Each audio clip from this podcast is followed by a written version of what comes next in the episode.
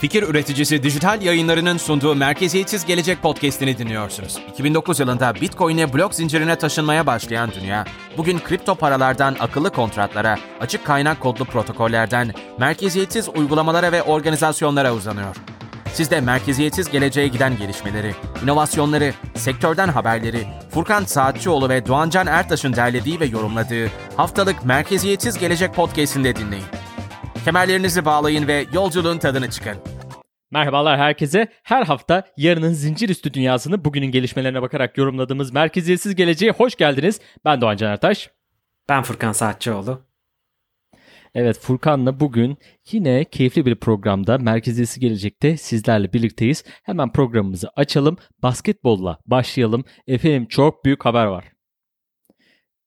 NBA'in NBA dünyanın en büyük basketbol organizasyonu NBA'in en büyük franchise, en büyük kulüplerinden biri, muhtemelen en büyüğü, Lakers'ın yıllardır onlarca yıldır ismini koruduğu stadı, arenası Staples Center bir sürü etkinliğe e, ev sahipliği yapan Staples Center'ın adı ne olsa beğenirsiniz. Crypto.com Crypto.com Center oldu efendim. Furkan ne diyorsun bu gelişmeye? Ee, büyük haber Doğancan özellikle kriptonun görünürlüğü açısından zaten spor camiasının her yerine giriyoruz. İşte fan tokenları var, e, bir sürü sponsorluk anlaşmaları var. E, Crypto.com Formula 1'in de sponsoru bu arada. E, büyük sponsorluklarla dikkat çekiyor. Formula 1 ile NFT çalışması bile yaptılar hatta. Belki Lakers'la bir NFT gelir bunun üzerine belli bir sponsorluk anlaşmasıysa. 700 milyon dolar ödeyecekler. Yaklaşık 10 yıllık bir anlaşma sanırım. Büyük haber. Çok büyük haber. Bu da ekosistemin inanılmaz bir parçası olacak. Çünkü yani NBA bütün dünya için çok önemli olmakla birlikte en büyük franchise bu. Lakers en fazla şampiyonluk almış takımı. Ee, Boston'la birlikte aynı sayıda şampiyonlukları var. Bizim de Staples Center'dan bir hatıra bize de kalacak artık. Öyle. Burada formamızı gösterelim. Lakers Evet, LeBron ile e, kriptoda e, büyümeye devam efendim. Büyük haberdir. Ekosistem için e, daha fazla görünür, görünürlük demektir. Reklam ne kadar çok reklam olursa değil mi? Bu alana daha fazla e, bir yatırım da olacak. E, bunun daha e, büyümesi için çok büyük fayda edecek diye düşünüyorum. Bu arada Doğancan Lakers demişken Kobe'yi anmadan da geçmeyelim. Buradan rest in peace Kobe. Evet Black Mamba'yı da anmadan geçmeyelim. Teşekkürler Furkan. Burada tekrar bize anma fırsatı verdiğin için.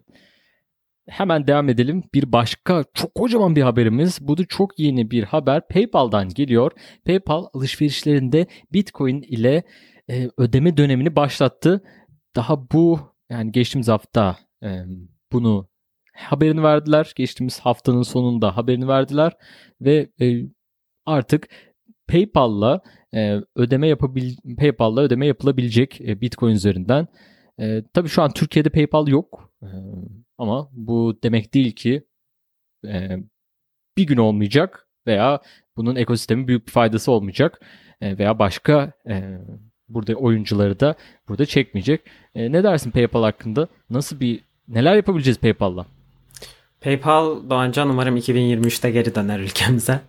Ee, bakalım sabırsızlıkla bekliyoruz dünyaya açılacağımız günleri. Ee, burada önemli bir haber çünkü PayPal alım satıma zaten izin veriyordu. Alabiliyordunuz, kriptolarınızı tutabiliyordunuz ve daha önce açıkladığı çeyreklerde bayağı kar ettiğini de belirtti Bitcoin alışverişlerinden. O yüzden kriptoya olan yatırımını gittikçe arttırıyor. Şimdi PayPal düşündü ki insanlara almaya olanak veriyoruz, tutmaya olanak veriyoruz ama aslında biz bir ödeme şirketiyiz. O yüzden insanların bunu ödemede de kullanabilmesi gerekiyor ve onun önünü açtılar. Şimdi burada doğrudan kripto ödemesi gibi düşünmeyin. Yani Bitcoin'le ödeme kabul eden bir e, alışveriş sitesinde kullanamazsınız henüz ama daha yüksek hacimli olan normal ödeme yapma opsiyonları arasında yaptığınız dolarla ödemeyi kripto ile fonlayabilirsiniz. Burada sistem nasıl çalışıyor? Sizin PayPal hesabınızda belli oranda Bitcoin, Ethereum var. Bunu tam o andaki kurdan ve PayPal'ın sitesinde belirttiği üzere herhangi bir ek ücret almadan o anki dolar değerine çevirip e, ödeme yapmanızı olanak vermeye çalışıyorlar. Sanırım ilk olarak Amerika'da aktifleşecektir bu özellik. Daha sonra adım adım e, Avrupa ve diğer ülkelerde kullanıcıların da hizmetine sunulacaktır diye düşünüyorum. Kesinlikle hala da e, Bitcoin ile ödeme alma e, noktasında direkt olarak ödeme alma noktasında büyük sıkıntılar var. Hala bunu tam olarak gerçekleştirebildik mi? Gerçekleştiremedik. Gerçekleşen e, sistemlerde de işte MetaMask gibi sistemlerde de şu an çok yüksek e, komisyonlar, çok yüksek gas fee dediğimiz işte buradaki masraflar oluyor. Bunları hala tam olarak bir çok büyük bir çözüm yok. Ama bunların hepsi işte bu küçük küçük adımların hepsi aslında bunlar büyük adım tabii. PayPal yapıyor. PayPal yapınca ne yapsın? Çok büyük bir adım oluyor. Yani e, bunların hepsi farklı oyuncuları da ya bu, bu problemi nasıl çözebilirim diye. Şimdi Revolut mesela düşünüyor. PayPal'ın sonuçta e, rakiplerinden bir tanesi Revolut düşünüyor. İşte şimdi ben ne yapacağım? Zaten benim elimde de e, var Bitcoin, Ethereum benden de alınabiliyor. E, ben de bunu ödemeleri nasıl açabilirim? PayPal'dan bir, bir üst noktaya nasıl çıkartabilirim diye. Bunun üzerine e, araştırma geliştirme çalışmalarını e, sürdürecekler ve e, bu bu noktada çalışmalarını yapacaklar. O noktada da e, çok önemli bir haber. E, gelecekte bunları ne zaman görürüz sence? Şöyle bir spekülasyon da yapalım. E, finans organlarında direkt hani Bitcoin'le e, alabileceğimiz burada satış yapanların da Bitcoin kabul edeceği e, bir zaman e, ne kadar sence? Yani şöyle, ne kadar kaldı oraya? Zaten pazar orada. Yani burada BTC e, Pay Server'la direkt dağıtık bir sistemi kurup ödeme alma olanağınız var. Onun dışında BitPay gibi e, üçüncü servis sağlayıcılar bunu veriyor. Coinbase bu alanda çok büyük bir lider. Hı hı. Ayrıca Shapeshift gibi e, farklı farklı coinlerle ödeme almanıza olanak sağlayan imkanlar var. O yüzden hani market gelişiyor. Bunu büyük oyuncuların benimsemesinin fazla vakit alacağını düşünmüyorum. Belki hani zaten var oraya girmeyelim biraz daha kendinin işimizi bulalım gibi şeylerle uğraşırlarsa vakit alabilir. Ama bence görmezden gelemeyecekler. Özellikle katman 2 çözümler geliştikçe e, burada ödeme dediğin gibi gas price'lar yüksek olduğu için şu an bence onu çok tercih etmiyorlar. Çünkü anında dolara çevirdiğin zaman bunu ücretsiz verebiliyorsun bu hizmeti. Eğer madencilere ödenen ücreti kullanıcıya yansıtmak zorunda kalırsan yüksek ücretler, gönderim ücretleri söz konusu oluyor.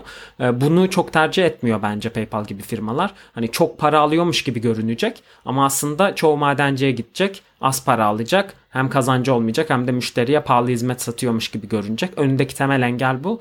Bu aşıldığı gibi e, bence halledeceğiz bu problemi ki aşılmaya da adım adım başladı. Ee, özellikle katman 2 çözümlerin artışıyla Arbitrum gibi, Optimizm gibi e, bu sorunu bence yakın zamanda çözeceğiz Doğanca. Kesinlikle Coinbase dedin. Mesela Coinbase'in uzun zamandır var aslında bu e, ödeme alma e, altyapısı Shopify ile birlikte çalışıyor. Mesela Shopify işte dünyanın en büyük e, e-ticaret sitesi kurabileceğiniz platformu. Değil mi? E, orada 2000 bilmiyorum 2016'dan beri zannediyorum ki var. 2017'de mesela biz bir girişimimizde e, oradan direkt Bitcoin'le ödeme alma e, platformu açmıştık. Kimse almadı ama e, oradan yani şu an bile e, yapılabiliyor. O zaman da yapmıştık. E, ama tabii burada e, dediğin gibi katman 2 de çok önemli. E, çünkü burada eğer şimdi ne diyoruz? E, Bitcoin'in niye faydası var? Dünyanın her yerine ulaşabiliyorsun. Çok hızlı bir şekilde e, bu para sana ulaşabiliyor. Ama bir de e, bu kadar fazla kullanılmadığı zaman da e, masraflar uluslararası transferlere göre daha uygundu. Şu an öyle değil. Şu an ta, tam olarak öyle değil. E, fiyatlar çok fazla, masraflar çok fazla arttı. E, bunlara da e, yakın zamanda farklı çözümlerin de geleceği Ethereum zincirindeki e, çözümlerle ve daha farklı işte Polygon gibi e, büyüyen zincirler de var.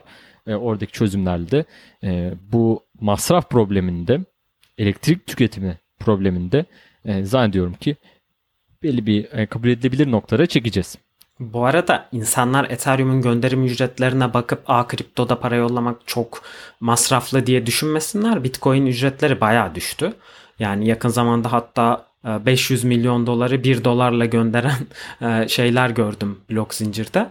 E, hani hepsi aynı şekilde gitmiyor. Ethereum'un biraz ağının meşgul olmasının sebebi özellikle NFT'ler bu dönemde ve köpek tokenları. Bunlar çok fazla işlem hacmi yarattığı için e, biraz Ethereum'a meşgul oluyor ve o yüzden e, ücretler yüksek. E, Ethereum'a rakip olan ağlarda da o kadar yüksek olmamasının sebebi Ethereum kadar hacimlerinin olmaması aslında. Ama Bitcoin'de özellikle bence Lightning Network'ün burada etkisi büyük. Gönderim ücretleri büyük oranda düştü. Hı hı. Harika. yani her alanda ne kadar fazla kullanılıyorsa orada e, masraflar tabii ki artıyor. E, Bitcoin'de bunların düşmesi hala yani Bitcoin zaten bunun işin ağ babası. Bitcoin'deyiz. Bitcoin'deyiz efendim. Şarkısı var. Bir programda size şarkısını söyleyeceğim. Çok güzel şarkı yazdık Bitcoin'e. E, isterseniz o şarkıyı e, yorumlarda söyleyin. Ayrıca bir e, Tarkan düetiyle birlikte e, Bitcoin şarkımızı yayınlayacağız efendim. Müzik yapmadan evet, duramaz Doğancan. Yok duramayız bak duramayız. Müzik bak öyle bir proje geliyor ki şimdiden söyleyeyim öyle bir proje geliyor ki önceki bölümlerde bahsettik. Ee, efendim bir laboratuvar belki bir komünite projesi var. Ee, sizin de projeleriniz varsa bu alanda üretmek istiyorsanız e, birlikte yani ulaşın işbirlikleri yapabiliriz. Fikir e, fikir üretebiliriz. E, bu noktada e, müzik NFT dünyasında da e, adımlarımız adımlarımız olacak Furkan'la. Furkan bir şeyler Furkan bir şeyler yapıyor bak. Neler neler. Peki Furkan. Evet. E, sonra şimdi devam edelim e, haberlerimize. Bitcoin'de kalalım. Bitcoin'de 69 bini gördük. 69 bin doları gördük. Değil mi? Çok büyüdü. Hadi 70 olacak mı? E, diye yedili sayıları geleceğiz mi diye büyük bir heyecanlandık. Sonra e, şimdi en fazla zannediyorum ki 56 bine kadar e, düştü biz bu bölümü kaydederken. E, şimdi ne oluyor? Mega boğa sezonu e, bekliyordu herkes. Böyle bir e, 100 bine ulaşacağız işte 70 bin 80 bin sırasıyla gelecek. Ayıya giriyor muyuz? Ayı sezonuna giriyor muyuz? Burada beklentiler nedir? Yorumlarını alalım. Yani spekülasyon yapmak istemem her zamanki gibi. Bundan büyük oranda kaçınıyorum. Çünkü e, yatırım tavsiyesi verecek zaten şeyde değiliz. Finansal danışman değiliz. E, biz de amatörce kendimizce bir şeyler yapıyoruz. O yüzden e, kesinlikle bunu tavsiye olarak almayın. Ama hızlıca ayı sezonu geldi sonucunu atlamayı da çok doğru bulmuyorum. Yani her düşüşte ayı sezonu naraları atılmaya başlanıyor özellikle Twitter'da. Hani biraz kredi verin bu kripto ekosistemine. Sonuçta 10 yıldan uzun süredir artıp duruyor. Aralarda da biraz nefeslensin çocuk yani biraz fırsat verelim. Ee, böyle küçük düşüşler, düzeltmeler bence çok sağlıklı olması gereken şeyler. Hiçbir şey e, dimdik yukarı çıkamaz ki Bitcoin yani bayağı hızlı. Tüm diğer varlıklara göre daha çok kazandırarak yukarı çıkıyor. O yüzden böyle ufak nefeslenmelere fırsat vermek gerekiyor diye düşünüyorum. Kesinlikle. Ee, şimdi bu bir de silkeleme hareketi. Yani çok yani biz biraz daha tecrübelendik. 2017'de ben bu silkelenmeyi yaşadım. Efendim yani birçok işte e, yaşamıştır. Zaman zaman e, yaşanıyor. Bu senenin şeyinde Nisan'da bile yaşandı bu. E, Nisan Mart gibi bile yaşandı. Hep bir böyle yaşanır. E, acemiyi acemi silkeleme. hani bir e, bu kadar volatil olduğunu işte e, fark etmeyen veya ya Allah gitti yandık bittik diyeni hemen e, o insanların çıkan insanları e, Bitcoin'den veya e, kriptodan e, onların yani bir şekilde işte parasını toplama e, gibi durum oluyor tabi.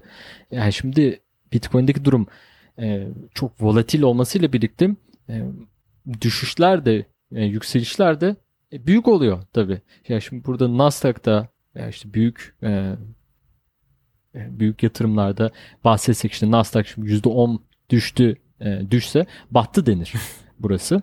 Bitcoin'de öyle bir şey yok. %20 düşüyor. Sıkıntı yok döneriz. Hodl diyoruz.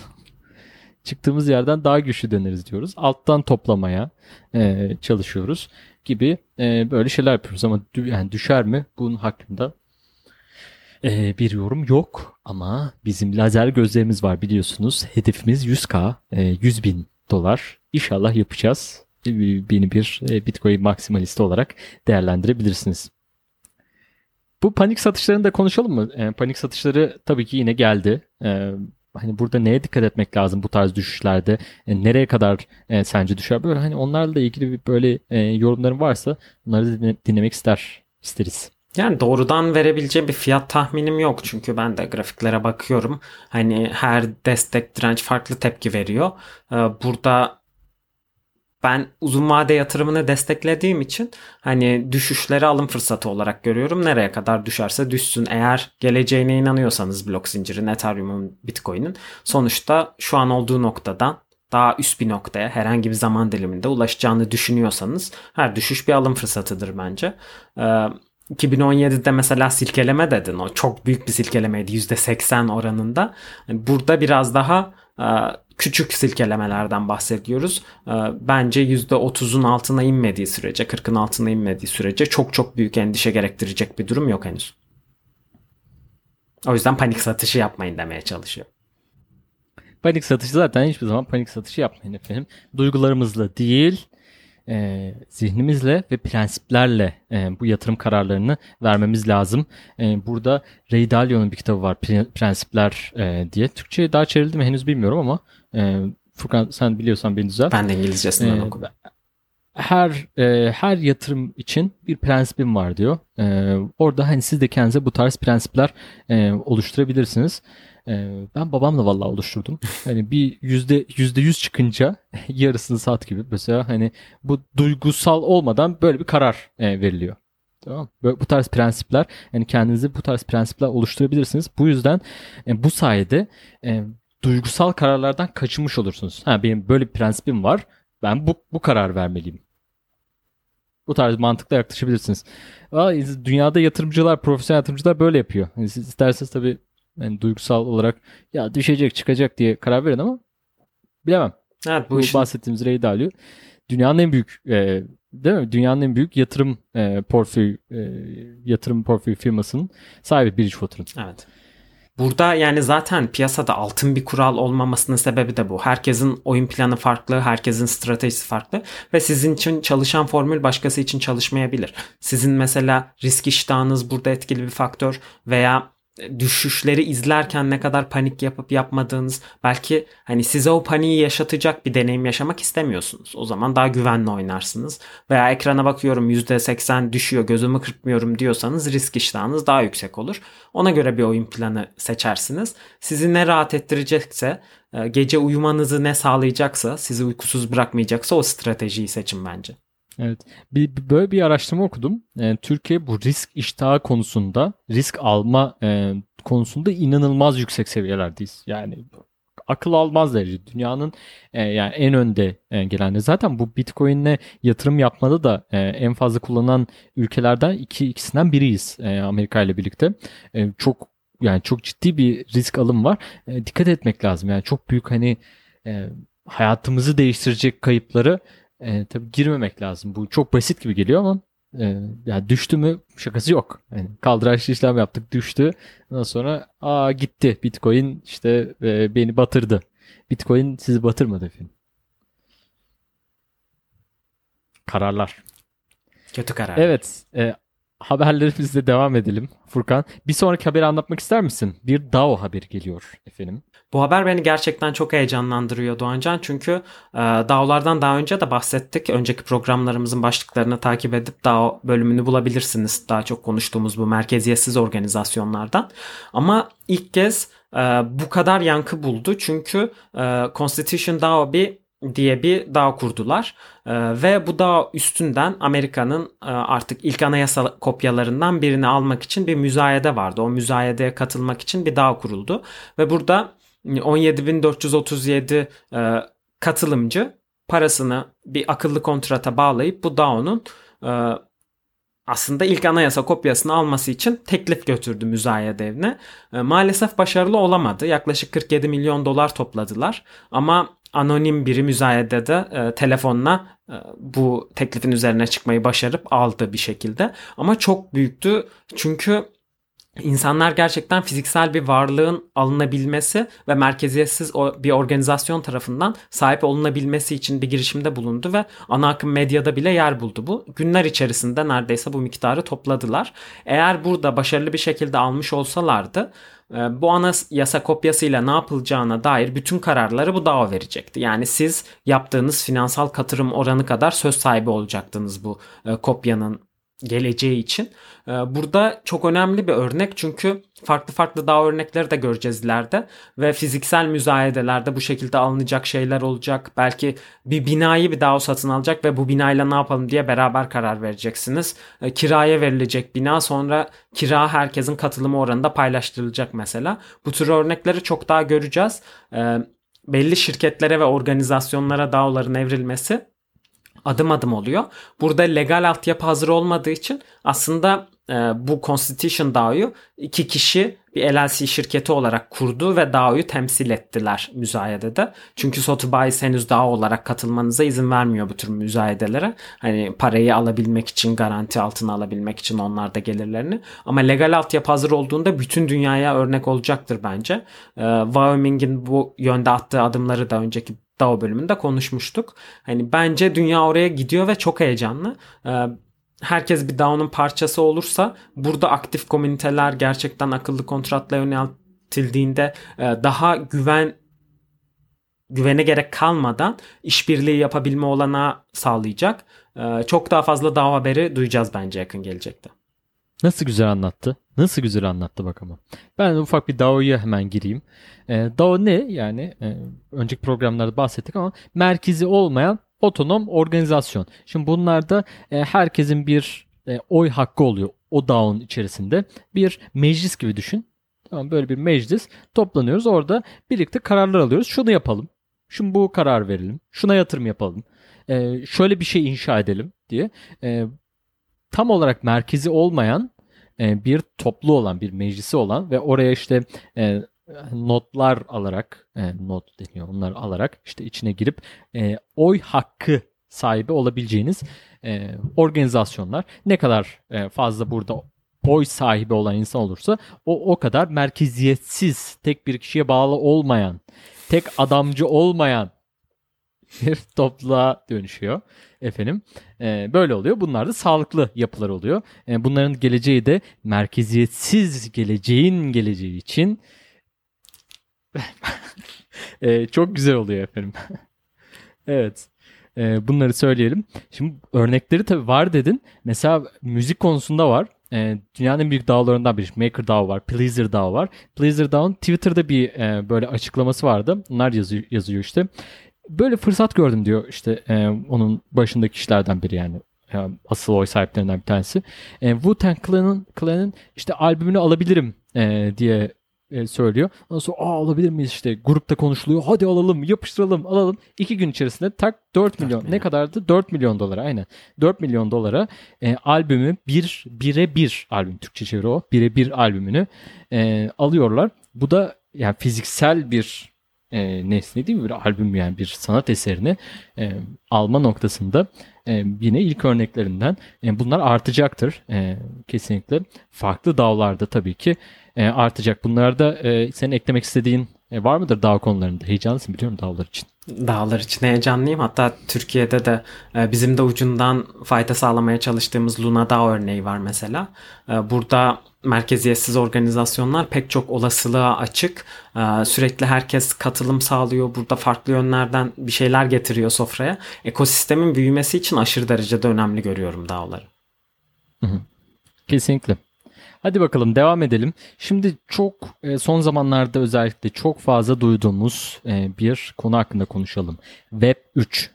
Web 3 konusu hakkında konuşalım. Şimdi e, ben şeyle başlayayım. Hani Web 1, 2, 3 neydi onlardan biraz girelim. Ondan sonra burada ne haberleri oldu ve geleceği nasıl görüyoruz onları konuşalım. Şimdi Web 3 diyoruz. Web 3 neydi? İşte artık daha merkeziyetsiz olan e, organizasyonlara yönelim. İşte blok zincirde e, kodlarla e, daha işte bir, bir bir zincir etrafında konulan merkeziyetsiz organizmaların e, çalıştığı bir e, hale dönüşüyor bütün internet dünyası. E, daha öncesi neydi? İşte Web 1'de e, çok fazla interaktif olmayan direkt hani bir web sitesine bir web sitesi çerçevesinde olan işte girip Yine alışveriş tabii e, yapabiliyorduk. E, e, alışveriş olanakları vardı işte Amazon'un ilk dönemleri e, gibi düşünmek lazım.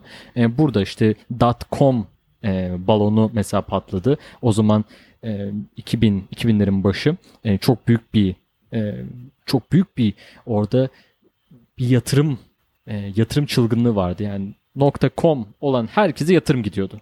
Herkese.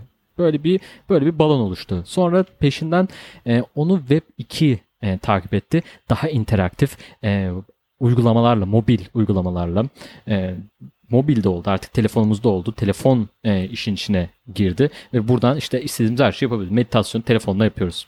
Spotify telefonunda. Yani Web 2 senin de e, işin içine dahil olabildiğin bir hale getirdi bizi. Şimdi Web 3.0 bunların hepsinin bir sonraki e, aşaması gibi düşünebiliriz. Hepsinin içinde e, barındırabilen, kendimizin de üretebileceği, zincire katkı verebileceğimiz bir e, hale büründü. O yüzden e, bu evrim gibi düşünürsek bunu evrimin şu anki son parçası e, bu. Ve bu tarih tekerrürden ibaret diyoruz ya. Şimdi de blok zincir şirketiysen, NFT işi yapıyorsan yatırımlar kapına geliyor gibi bir durum e, burada var tabi. Burada da bir e, ister istemez bir balon oluşuyor tabi. E, burada da yine unicornlar e, ortaya çıktı. Onları da Furkan istersen sen anlat ve hani sonrasında nasıl e, gördüğünü, e, tarihin nasıl tekerrür edeceğinden istersen sen de burada e, bahset. Evet e, eski günleri hatırlıyorum Web 2.0'ın ilk unicornları ortaya çıkmaya başladığı zaman o Instagram 1 milyar dolara Facebook'a satılmış işte o YouTube 1 milyar dolar değerleme almış bu tür 1 milyar dolar sınırını geçen şirketlere unicorn diyoruz ve bu unicorn değerlemelerini alan Web 2 şirketlere çok heyecanlandırıyordu bizi. Şimdi o şirketler trilyon dolar değerlere ulaşıyor. E, şimdi Web 3.0'ın da aslında bu aşamadayız. Unicornlarımız çıkıyor ve onların dekakon olduğu günleri e, görmeye başlayacağız diye umuyoruz. Burada birkaç tane daha e, somutlaştırmak için haber örneği verelim dedik. Mesela Konsensus 3.2 milyar dolar e, değerlemeyle yatırım aldı. E, burada yaklaşık 200 milyon dolarlık bir yatırımdan bahsediyoruz. Yani çok büyük paralar ekosisteme akmaya başladı. Onun dışında OpenSea'nin yatırım alacağına dair söylentiler var ve değerlemesinin 10 milyar dolar civarında teklifler etrafında olduğu söyleniyor. E, bu biraz daha hani netleşmiş bir haber değil daha çok dedikodu diyelim ama muhtemelen o değerlemeler gerçekten gerçekçidir. Ee, henüz tamamlanmış bir tur yok burada. Ee, daha somut bir örnekten gidecek olursak Gemini, e, Zuckerberg'ün azılı düşmanları ikiz kardeşler. E, burada bir yatırım aldılar. Onlar da yaklaşık 400 milyon dolar e, değerinde bir yatırım alıp 7.2 milyar dolarlık bir değerleme buldular. Burada hatta verilen haberde şey yazıyordu. Meta'nın Metaverse'i inşa etmemesi için e, farklı rakipler Metaverse yatırımlarını almaya başladı diye. E, burada da bir çekişme göreceğiz. E, Facebook'taki Social Dilemma filmini izleyenler bilir bu iki grup arasındaki çekişmeyi. Onun Web 3.0 versiyonu da geliyor yolda diyebiliriz. Burada yeni unicornlar görmek mutlu ediyor. Umarım Türkiye'den de bir blok zinciri unicornu yakın zamanda görürüz. Umarım. Ee, bakalım izliyoruz yakından ekosistemi. Yeni yeni böyle önemli unicorn haberleri oldukça, yatırım haberleri oldukça aralara sıkıştırabiliriz podcast'te ilginizi çektiyse. Kesinlikle. E, Türkiye'de de yani bu ekosistemi büyütmek için e, buradan da niye çıkması mesela Portekiz şu an e, çok büyük bunda bir e, bir Bitcoin şöyle diyeyim kripto ve blok zincir e, bir hub'ı oldu yani büyük bir e, Portekiz buna çok ciddi yatırımlar yapıyor. İşte Amerika tabii ki geri hiçbir şeyden durmaz. Amerika e, burada yine önü çekiyor. Özellikle New York ve Miami eyaletleri başta olmak üzere. Yani San Francisco'yu San Francisco'da bırakıp New York'u kurmak istiyorlar. Benim gördüğüm şekilde. Burada şimdi bizde böyle bir potansiyel var. Bunu bir de kripto kullanımı adaptasyon, kripto adaptasyon konusunda inanılmazız. Bak, dışarıda herkese sor, Türkiye'de herkese dışarıda sorun. Bitcoin var mı? Cebinde yani büyük bir bayağı bir insanın cebinde Bitcoin bir şekilde hani var fikri de var. Değil mi? Şimdi bu e, adaptasyon enerjisini üretim enerjisine e, dönüştürebilirsek gerçekten buradaki üreten bir kesimde yaratabiliriz. Üreten bir insanda, e, üreten bir toplum halinde dönüşebiliriz. Bunu illa bizim fikir üreterek e, bir bir nasıl diyeyim bir şirket kurarak bir blok zincir girişimi kurarak yapmamıza gerek yok. Bir e, bir böyle bir iş yapan e, şirketlerin bir parçası olarak ondan sonra onları ha bak buradan böyle bir e, fırsat var. Sonrasında kendi e, işlerimizi kurmak da burada e, çok büyük bir e, çok büyük bir geçiş geçiş noktası da olabilir e, diyelim. E, güzel söyledin. Burada e, unicornlar var. Buradaki yatırımlar e, artıyor. OpenSea'de sadece ona bir e, birkaç bir şey söyleyeceğim. OpenSea'de ne yaptığı belli değil. Yani hiç haber alamıyoruz. Çok seviyoruz tam tür e, NFT dünyasının en büyük pazar yeri. Ama işte e, bir hani coin'i çıkacak, token'ı çıkacak mı, coin'i çıkacak mı? E, muhtemelen çıkacak gibi e, gözüküyor. İşte e, ama hiç haber yok. Her şey dedikodu e, bunlarda. Tam bir kapalı kutu. e, çok bir haber alamıyoruz e, OpenSea'den. E, sadece beni endişelendiren OpenSea konusunda e, masrafları gas fee'ler dışında e, şu bayağı merkeziyet, merkeziyetçi yapı. E, bunu da bir hani başka bölümde mi konuşmak lazım? Ama hani bu dünyanın bir parçası olmak için biraz daha merkeziyetsiz bir yapı insan istiyor. E, çok müdahaleyi biraz seviyorlar e, OpenSea. O noktada e, hani geleceği için e, OpenSea'nin o noktada e, birkaç böyle merkeziyetsiz e, dönüşme doğru birkaç adım atması lazım belki de e, diyelim.